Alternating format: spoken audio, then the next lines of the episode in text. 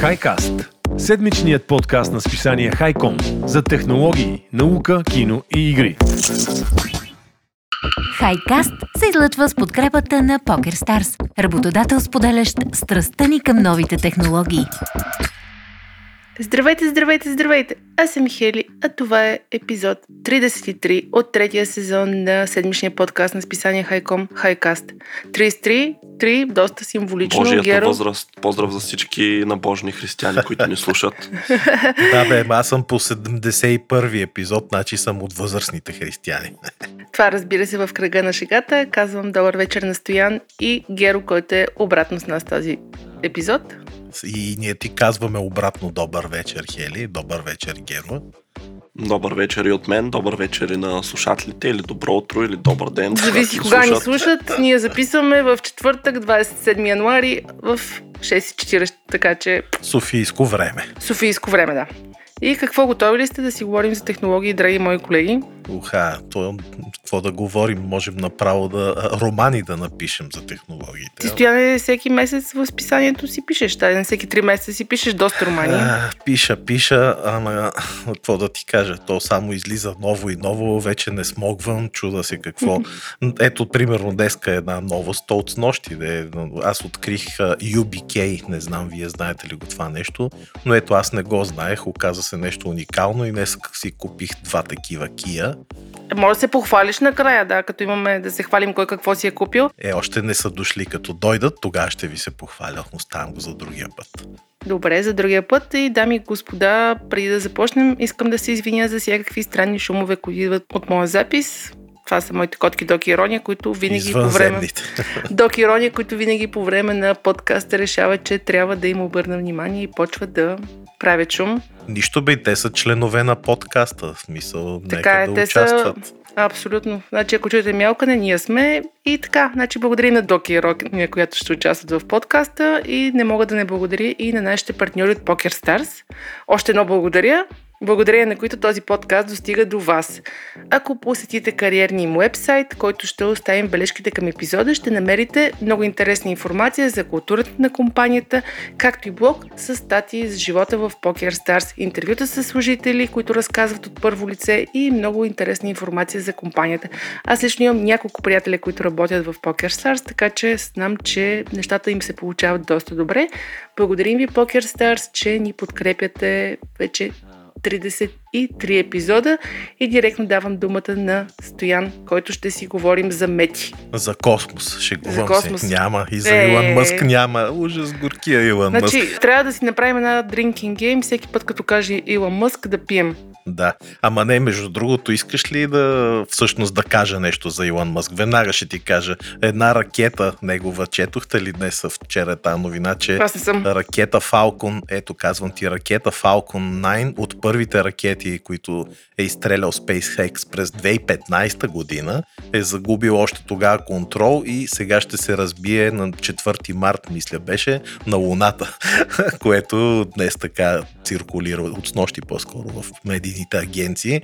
Така че ето, господин Мъск, пак включихме новина за теб, ракетата ти ще се разбие там. Той е 4 тонен остатък от някаква ракета носител, но пък е интересно, че за първ път излиза от контрол и ще се разбие некъде и да е, няма да изгори в атмосферата на Земята, ще се бухне в далечната страна на Луната.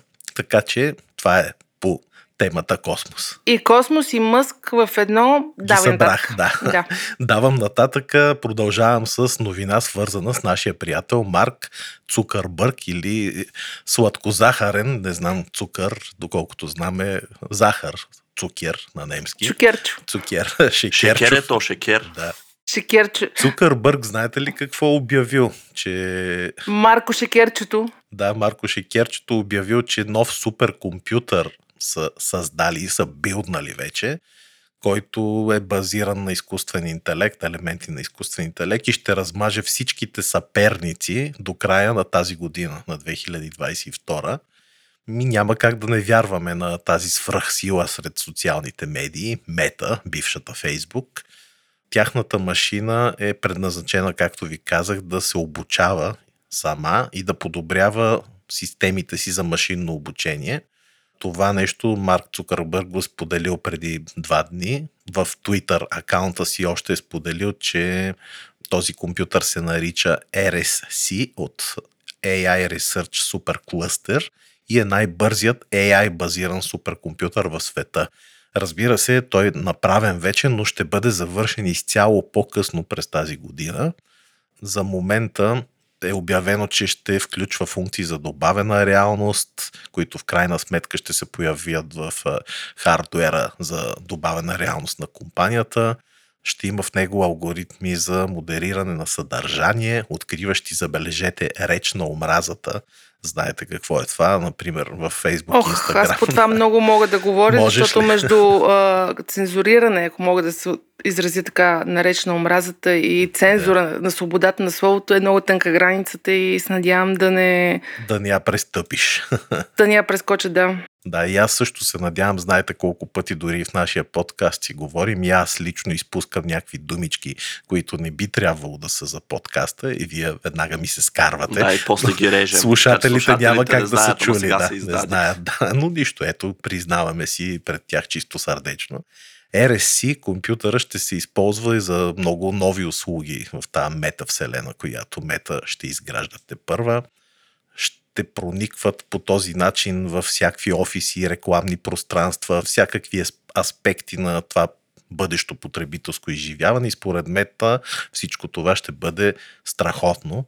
Ще се изградят по-добри AI модели, които ще могат да се учат от трилиони примери, т.е. трилионите хора и крайни станции, крайни устройства, които ще са свързани към нея.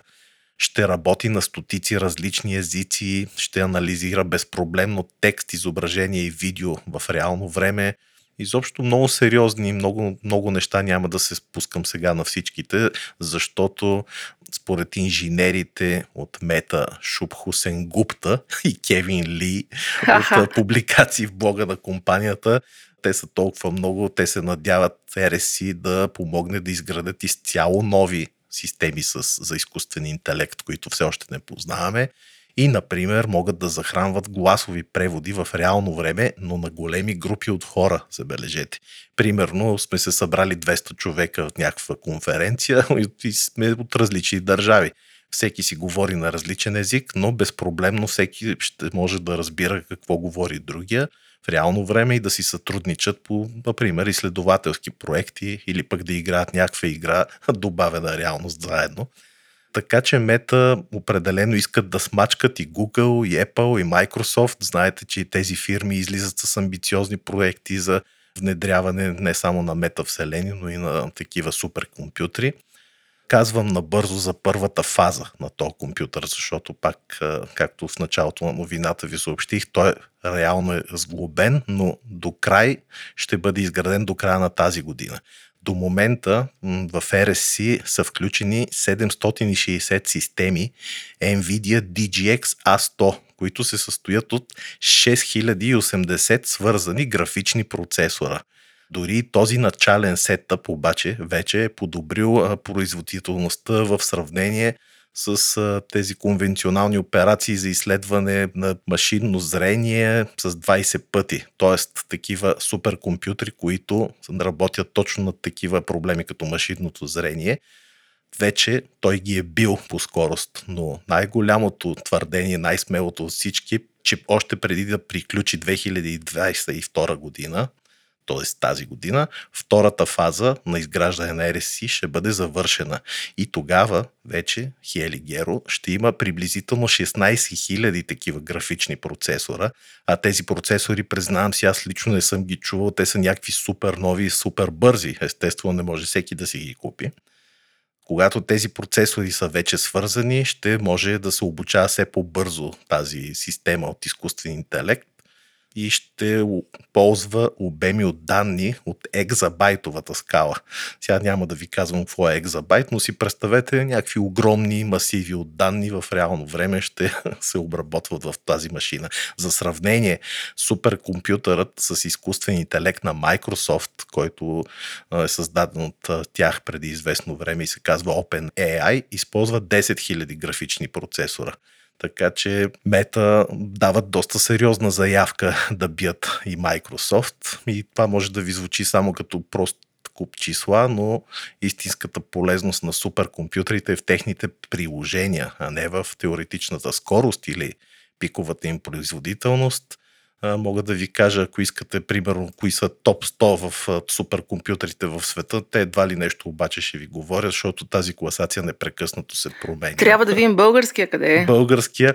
Ами, знаеш ли, добра идея, трябваше май да го извадя. Но предполагам, че мисля, че е в топ 1000. не съм сигурен. Ето от най-големите Беше... в Европа обаче. Е, сигурно, да. Имаше 10 на епизода назад, всъщност правим доста да, интересни да. интервю за него. Ако ви е интересно за българския суперкомпютър, върнете Хайкаст. Да, но знаеш ли, те се променят хели непрекъснато тези класации. Аз ги следях по едно време, сега поглеждам, в момента на първо място е някакъв компютър Фугако в Япония, на Фуджицу. И скоростта му е 442 петафлопа, ако нещо ви говори това, нали, на нормалните хора не им говори, да. Но ето, той е в момента първия, след това е американски компютър Summit, после пак американски на трето място Sierra и чак тогава идва китайския Sunway Taihu White, а пък има на шесто място е Tiane 2A, който е новия вариант на един суперкомпютър, за който ние преди време писахме в Хайком, но той вече е толкова отишъл назад, представи си, за отрицателно време. А, има италиански компютър в топ 10, което мене лично много му очудва, но няма значение. Хората инвестират в тези машини, защото ги използват, знаете за какво ли не, за симулации на ядрени опити, за всякакви неща, за, а, за лекарства също, за изработване на нови лекарства. Но да не ви надувам главите, Мета влиза в бизнеса с суперкомпютри, особено тези с изкуствен интелект. Това е новината. Да видим какво ще се случи. Стояне, то много хубаво. Аз не разбрах, що Зукърбърг го е твитнал това. Той няма ли социална мрежа да го напише? Иска да ни каже, да, че между Twitter е другото, е знаеш ли, и аз така малко се позамислих като видях. Ами явно е преценил, че в Twitter звучат по-сериозно новините или може би ще достигне с един твит до повече хора. Нямам представа, защото със сигурност във Фейсбук също има много последователи. Според мен го е пуснал и във Фейсбук, не е само в Твитър, а по-скоро източниците на новината, те са следели Твитър. Докато си говорим, проверих Фейсбука му, който го следва 119 милиона 58 717 човека и поснал го е там на 24 да. януари, така че... Да, така че ето, не е забравил човечеца. Даже мои приятели са коментирали ха-ха. Най-супер интересна новина, аз винаги съм вярвала, че от Google или от Facebook ще дойде терминатора. А там отива работите. Да видим кой ще е. Следващото кой поколение ще... хора, да видим кой ще бъде. Да. Благодаря ти и от бъдещето се връщаме назад в миналото и то с цели 4000 години, Геро. С поне 4000 години. Да, една по-нестандартна така новина от мен, тъй като аз принципно си фащам е така нов телефон, като ти излезе някой нова джаджа, този път викам чай да разнообразя, че Стоян беше покрил сегмента за нови технологии. Викам, добре, какво друго имаме.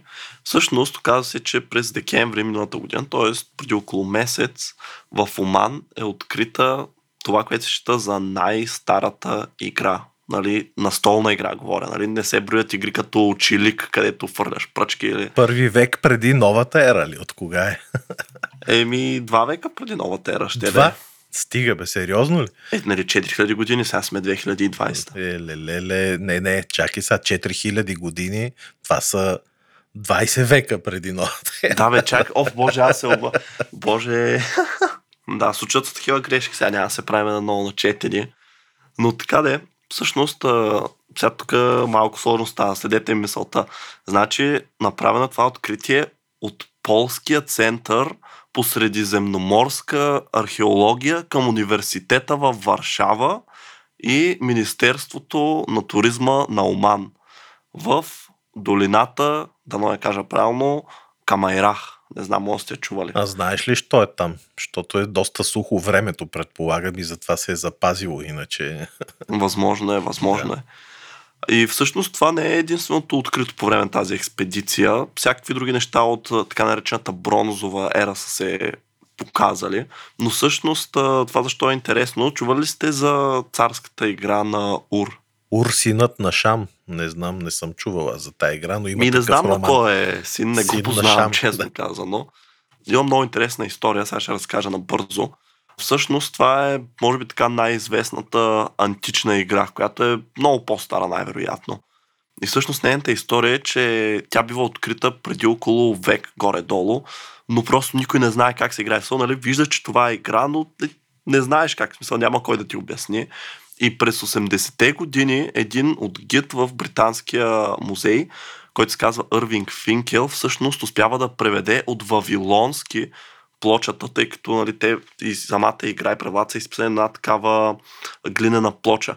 И човека явно един ден така няма какво прави, е тръгнал да превеща вавилонски там и всъщност се оказва, че това са правилата на играта и как се играе.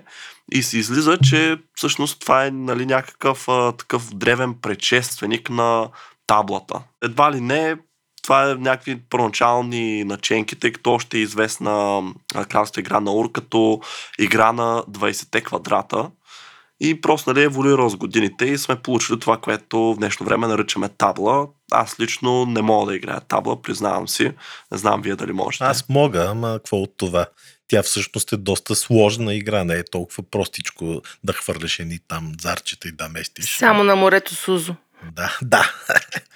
Еми, вие сте старата школа, вижте, аз не знам, моя играя Сантасе, моя играя Белот, моя играя Шах, ама до табло още не съм стигнал. Мога да играеш и... Какво беше?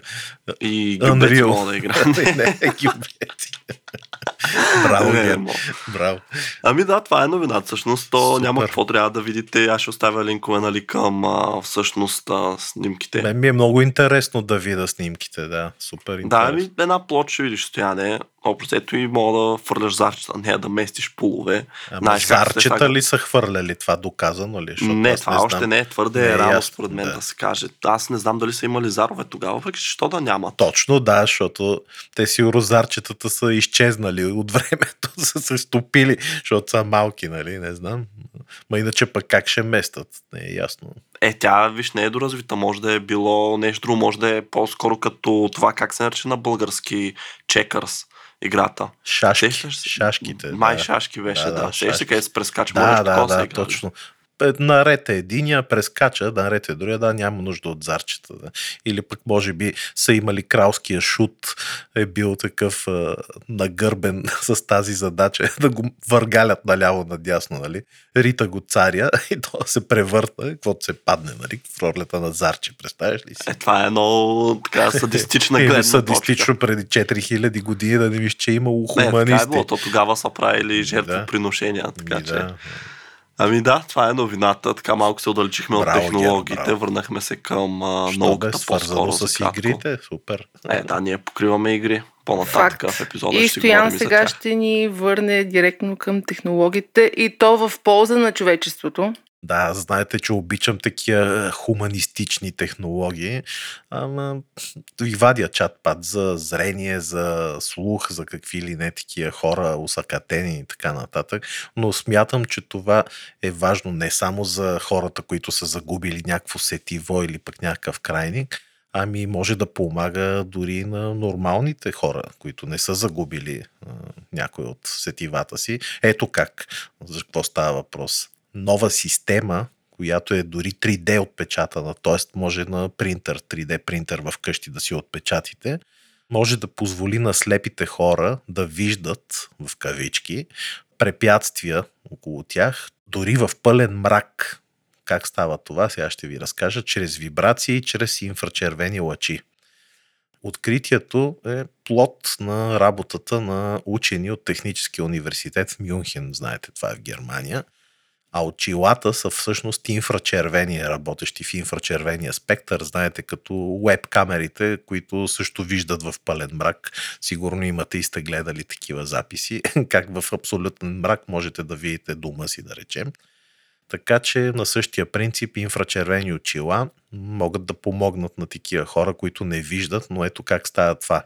Използват се специални вибриращи подложки на предмишниците, т.е. на ръцете си ги слагате и докато се движите, камерата снима, обаче конвертира съответно предмета в стаята, къде се намира, във вид на по-силно или по-слабо вибриране. Нещо подобно на така както ви вибрират, знаете, но приближавайки се към дадено препятствие, то започва все по-силно да вибрира и незрящият човек може веднага да разбере какво се случва. А защо това е полезно? Защото позволява ръцете на хората да са им свободни, докато се движат. Защото традиционните инструменти, пак в кавички, като бастуна, знаете, на слепите, трябва да бъде държан винаги от едната им ръка и т.е. тя по този начин е заета и може да създаде проблеми на тези хора. Учените за тази технология, които стоят, се наричат Мануел Зан и забележете хубаво име Армаган Ахмат Хан.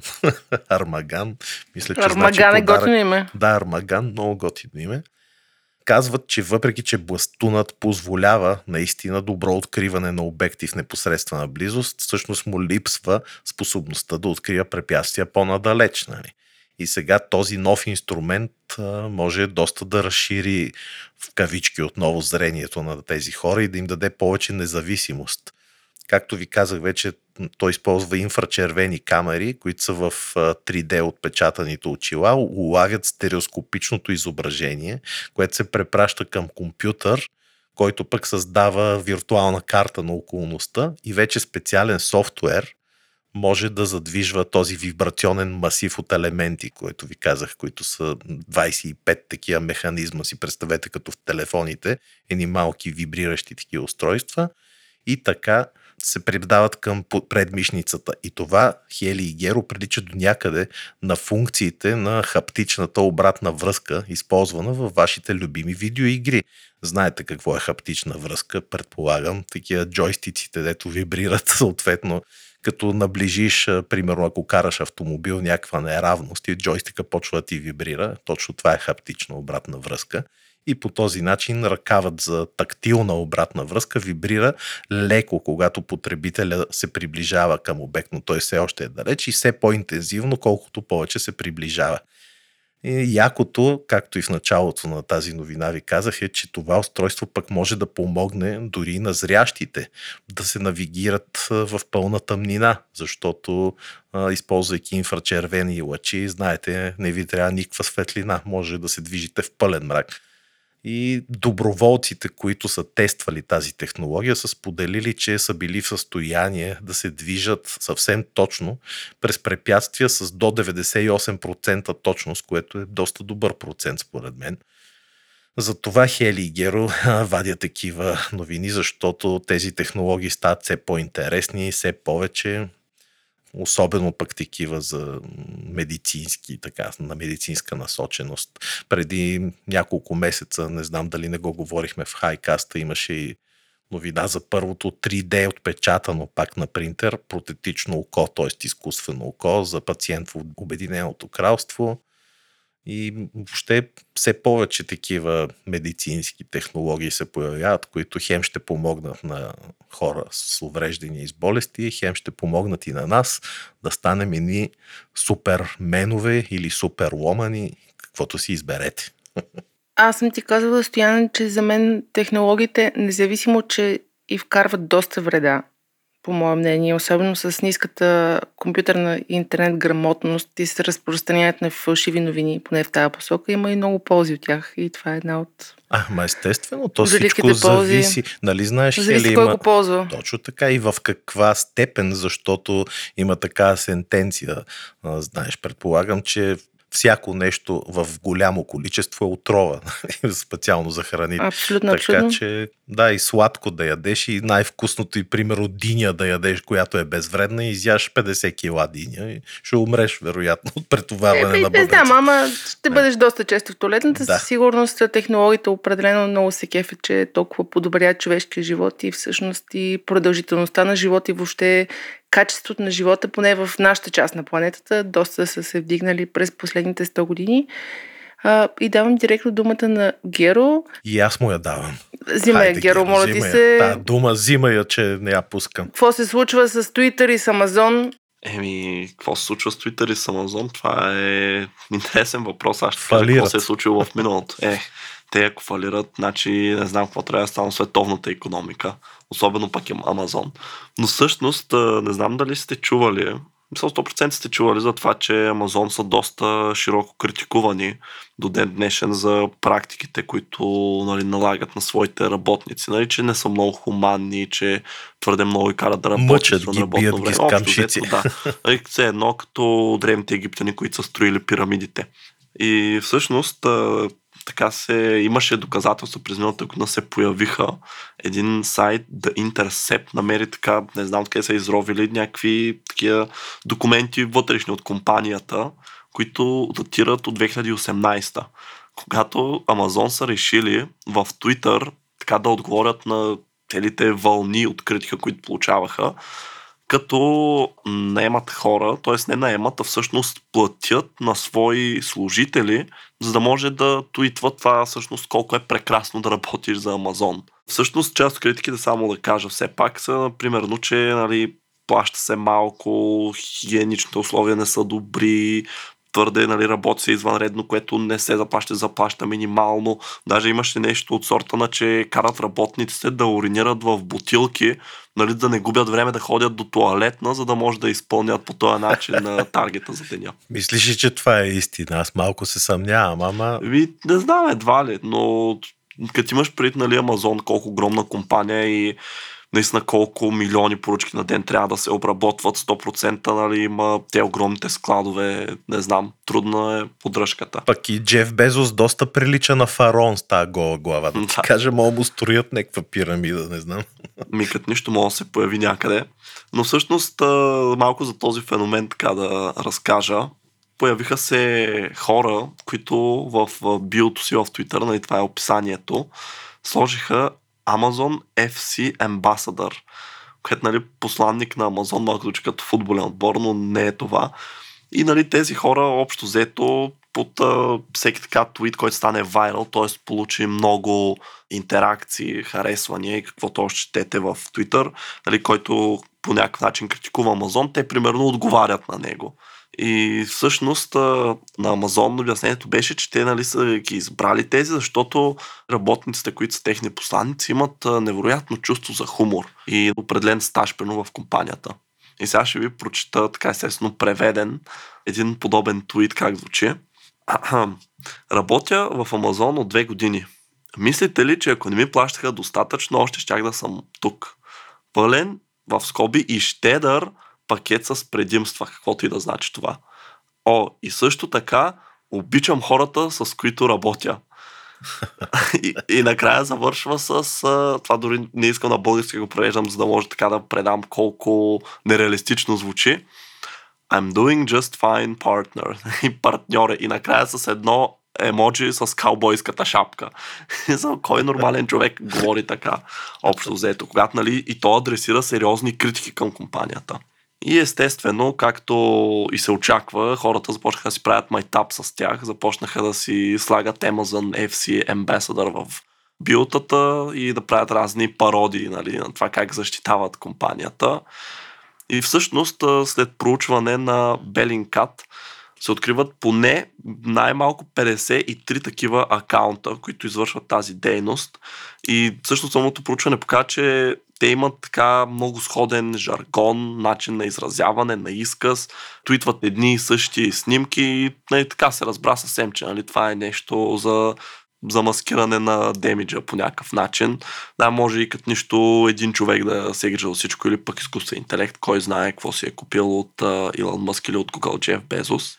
И да, всъщност така приключи цялото нещо, тъй като явно е достигнало и така до високите нива на иерархията в Амазон, че малкият им експеримент е неуспешен и съответно нали, се прекратява програмата може би, както се досещате, стават неактивни тези профили, изведнъж нали, изчезват. И общо взето, да, разкриха ги Амазон, какви схеми правят. Ужас, ужас. Леле, дори там правили схеми, а не било само за България характерно това. Е, 100% то как става най-богатия човек в света без Е, не, не, само това. Не, сега човека да не му завиждаме на парите. Ти когато измислиш следващия Амазон, тогава може да се мериш с него, ама трябва да живееш и в Штатите. Това е малкото условие. Ще почна и аз да продавам книги на старо. Давай, с Той успех. Джеф Безос нали обяви, че ще търси лек за безсмъртието. То не може нали лек за безсмъртието, но... И то вече като спряха да четат книги, хората ще търси какво да прави. Ми то, това е много така спорна тема, защото то хубаво да си безсмъртен, ама то не трябва и да остаряваш, защото какъв е смисъл да остаряваш примерно до 900 години. Ти представяш си как, как ти остарява тялото ще са сухрен. Да си жив, ама си като каша, такъв. Като портрета на Дориан Грей. Да, да. Е, това е хубава книга и хубав филм. Така че Мен Да. филма не ми хареса толкова. той Да, има филма няколко, е той има няколко филма, А, може. стари. Аз, ама- да, най-стария съм гледал. Не помня кой беше главният актьор ни с дълга коса, кой играеше. Иначе по темата за Амазон, то всъщност в Твитър доста мъртви души изтриха последните години покрай всичките там пропаганди на Тръмп и прочее, Мене които дали са са ме изтрили, ботове. аз като не влизам там. Сигурно са ме изтрили, не знам. Не Еми, бе, какво да Стояне, правиш? още го имам профила, знам, защото А що не го трият? Е, Не, имам пред ботове, такъв тип, които Мгм. са явни Някак ботове. си разбират явно, че съм жив гадовете и не ми го трият. Наблюдават те. Каш не съм умрял, ма. да, Много благодаря. Ами, добре, след като приключихме с някои от най-интересните новини от а, последната седмица, аз към да се обадя. От много време не сме си говорили кой какво си е купил. И аз по препоръка на нашия Тодор, който го няма за жалост в подкаста, но все пак е все още с нас и все пак е все още главен редактор на highcom.bg, си купих умен, умна гривна, смарт гривна Fitbit Charge. Номер колко 5. пари, колко пари, казвай. Така, значи това не е реклама, взех си я от а, имаше намаление от около 20%, плюс ако ползвате апа, ето тук е една подсказка от мой име, ако ползвате апа, ви дават, поне тогава беше, още 10% намаление, така че към 277 лева ми излезе гривната, аз съм доста доволна. Като цяло това е гривна, която ти следи съня, колко спортуваш, абсолютно стандартните неща, плюс че имаш и 6 месеца премиум. При мен големия проблем беше, че аз съм с Huawei P40, P40, който всъщност малко се озорих, докато си инсталирам премиума и другите функции. Но като цяло, не знам вие дали сте го ползвали Fitbit или дали сте ползвали умни гривни.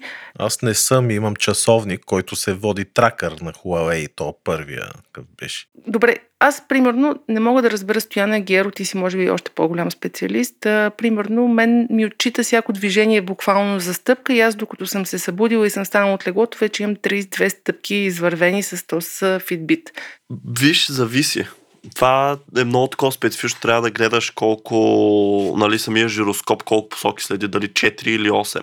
Тъй като нали, има такива, които... Това и много телефони го правят, примерно, нали, които ти броят стъпките и е така, като го разклатиш в ръка и пак ти отчита, че си ходил. Защото има някои, които просто, когато усетят а, движение, и тогава нали, отчитат. А Има други, които търсят специфично движение, тъй като техните сензори не са само нагоре, т.е. наляво, надясно, напред-назад, а са нагоре и надолу и отчитат височина.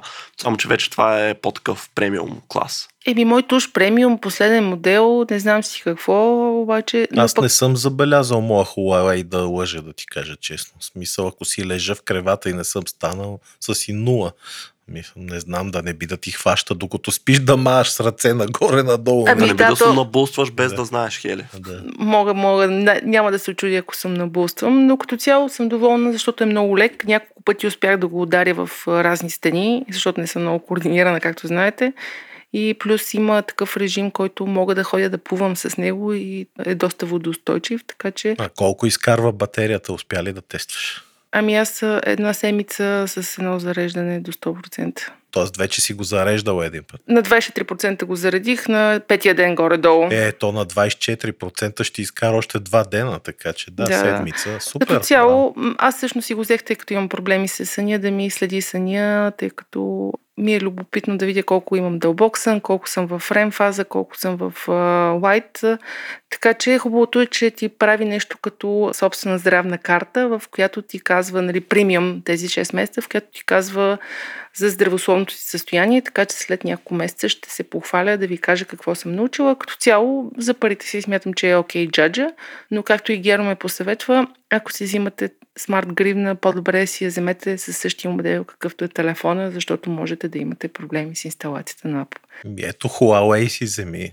Еми, следващата, следващата. Сега Тодор ме подхлъзна стая, така че... Е, айде да си ли доволна, ще я продадеш. Ето обяви в ефира сега, че не, продадеш. моя си е, взела съм си, я, за първ път си купувам така джаджа. Те Huawei, между другото, Хели да знаеш, че 30 дена имаш право да върнеш, ще върнат парите без да задават въпроси, така че имаш време още малко да помислиш, ако решиш нещо. Ама ако не си го раз... Не бе и разопаковани, те имат цяла М. секция разопаковани. Аз знаеш колко ефти неща мога да вземеш там и телевизори и всичко.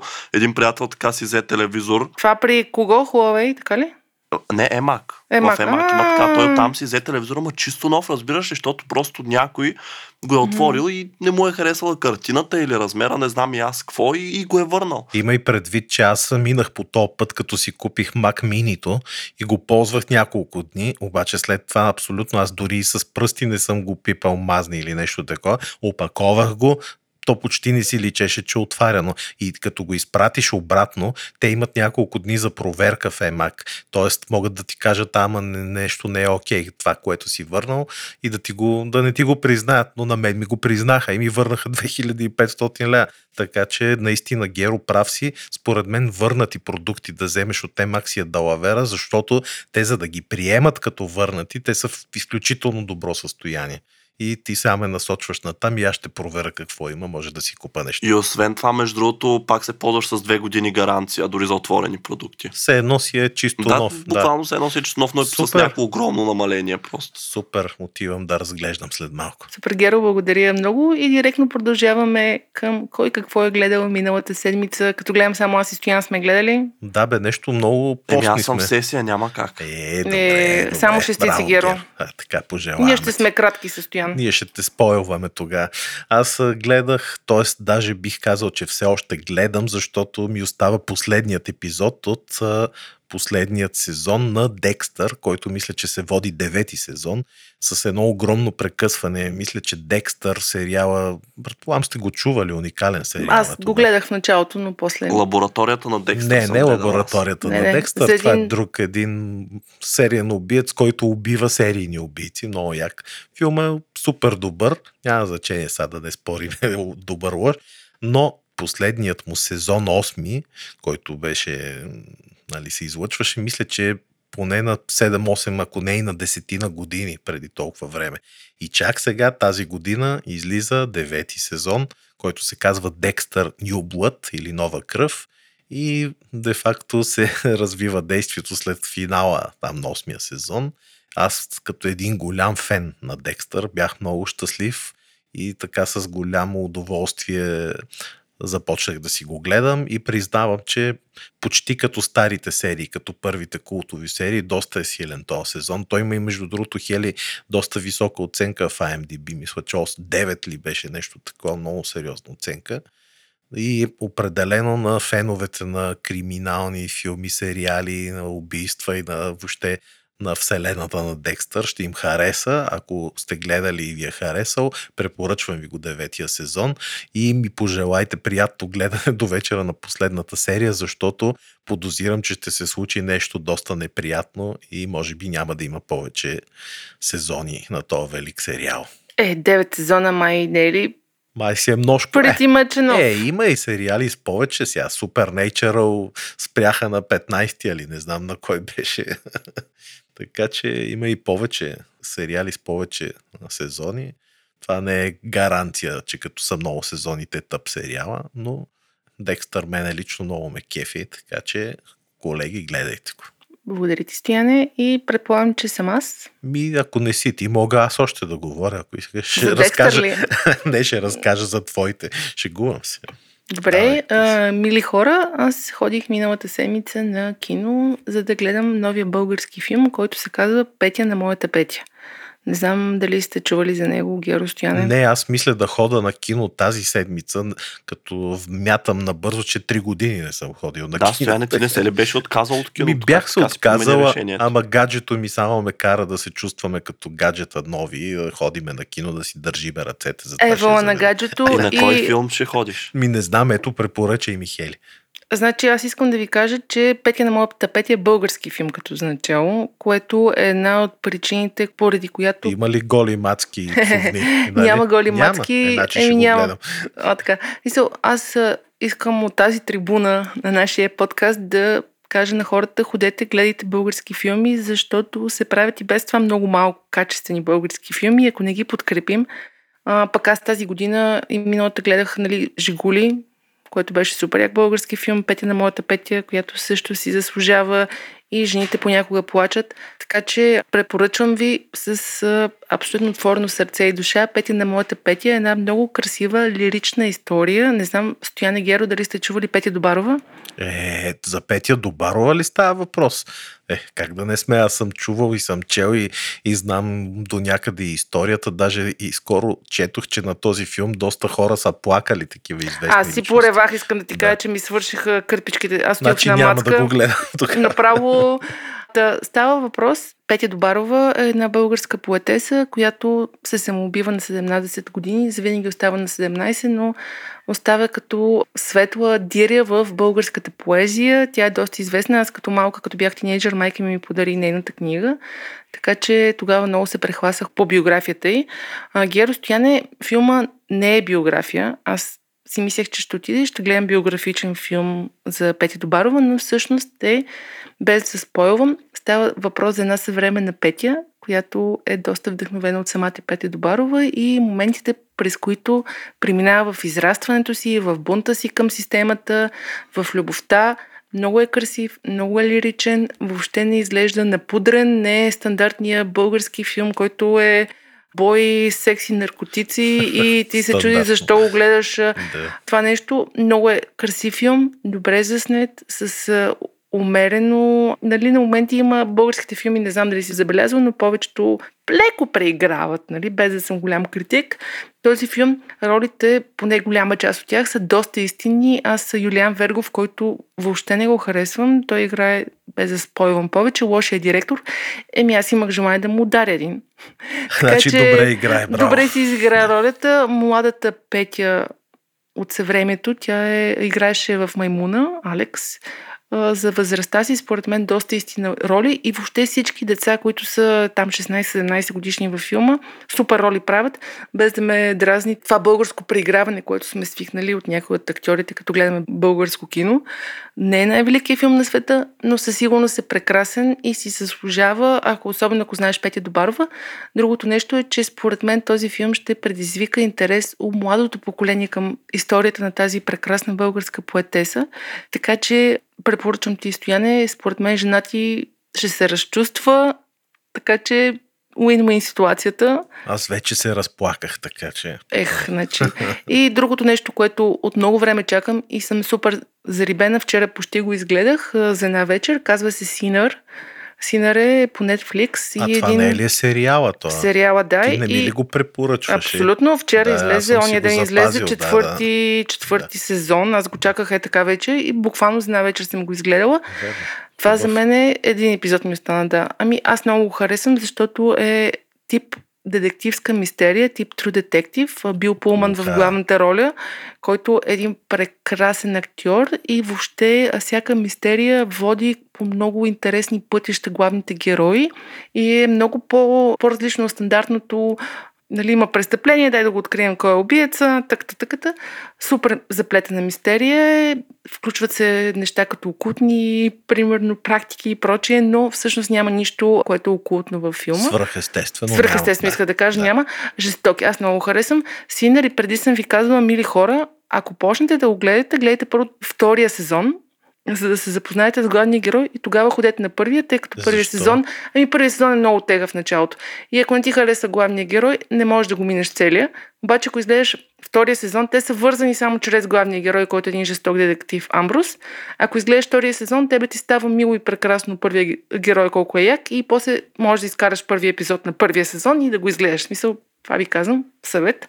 И така, Слагам го в плейлистата за моля втори ти се, път. гледай Да, го да, жестоко. да. Искам да ти чуем мнението. Геро, Добре. ти също, ако обичаш криминални филми, е мега добър. той. Зарежи изпитите, моля те, Геро, и да си го изгледал Не, до бе, вземи си Първо приоритетите. Първо приоритет, следващия път с шестици тук с една книжка. И тъй като явно само аз съм играла игри, май, май. Май. Еми аз играя същите игри, така че нищо Какво джиткаш, Геро, още? Фифата? Е, фифата и Хейлото, то това Хейло се оказа, аз вече Зариби искам ли да се? свършва. Е, да бе, ама то ми мина вече този период, то много е едно и също такова и аз, защото съм такъв човек, дето обичам нали, от всякъде всичко да мина да взема, не само по историята да се движа. То сумата и зони е един огромен свят, мен направо тегъл ми стана вече, не знам, нали, какво трябва да направя, че стигам до финала, може и като нищо да я зарежа, но съм си набелязал една нова, така че следващия път най-вероятно ще имам да разказвам и какво съм играл и какво съм гледал. Супер, Геро. Ами добре, мили хора, аз си купих една игра, която се казва Lost in Random. Играта е на Electronic Arts и за мен това е най-яката игра, която съм играла от години. Буквално. Това е една готическа а, приказка, която представете си а, Тим Бъртън, срещали се в страната на чудесата Иха. и Луис Карол. Те много се харесват, забъркват нещо заедно и създават Lost in Random, жестока анимация като начало. Супер интересна история. Рандъм е един свят, в който всяко едно положение в обществото, всяко едно движение буквално се определя от хвърлянето на зарове. Има една лоша кралица, ти си едно малко момиченце, което си има приятелче Зар. Нали, така като ви го разказвам, не е толкова добре. Не може да разберете играта, но тя е невероятно красива. Примерно, не знам дали сте гледали Кошмари преди коледа. Аз не съм, честно казано. Булката Скелет, The Corpse Bride. Кошмари преди коледа, това The Nightmare Before Christmas. Да, да. Не е ли за Скруч там и за трите Не, аз, не, не, не, това е Тим Бъртън. Еми, мили хора, ако сте го гледали. това е оня с а, скелета, с как да, се казваше? да. Еми, стилистиката е точно такава с Jack the Skeleton. Джак ли беше? Имаше някой? Чакай, аз ще го проверя ти, докато обясняваш. Добре. Та, играта е прекрасна, много е интересна като динамика и въобще механиката на битките е хем се биеш, хем има карти, нали, за тези хора, които играят картови игри. Всеки свят, тъй като има нали, owner на хората, които са единиците, има един град на двойките, на тройките, е много различен. Квестовете, които изпълняваш са супер разнообразни и като и цяло играта, аз сега съм на последния град и ще ходя да бия лошата кралица тази седмица, си заслужава, мрачна е на моменти, не е детска в никакъв случай, независимо, че нали, е готих приказка, но е много красива. Препоръчвам ви ако се чуете какво да играете. Беше 23 лева в PlayStation, а сега гледам, че в стрима е 29 евро. Това е вашата игра. Lost in Random. Геро, провери ли? Аз да потвърдя, да, Джак Скелингтън е. Аз ти казах, че е Джак. Аз съм го гледала всяка коледа. Ама не е да Скелетън. Е, окей, Но скрингтън, Джак може да. беше. И другото нещо е Sea Game Jam. Това, което искам да поканя нашите слушатели. През март месец ще се проведе първия продъси Sea Game Jam в морската ни столица Варна. И освен хакатон за създаване на игри, който ще бъде 48 часа, цялото нещо е организирано от българското студио за Риба Games, ще има и състезание за видеоигри. Така че за инди студия. Така че ако създавате своя игра и търсите финансиране или разпознаваемост, може да кандидатствате. Ще оставим с Геро линка в описанието.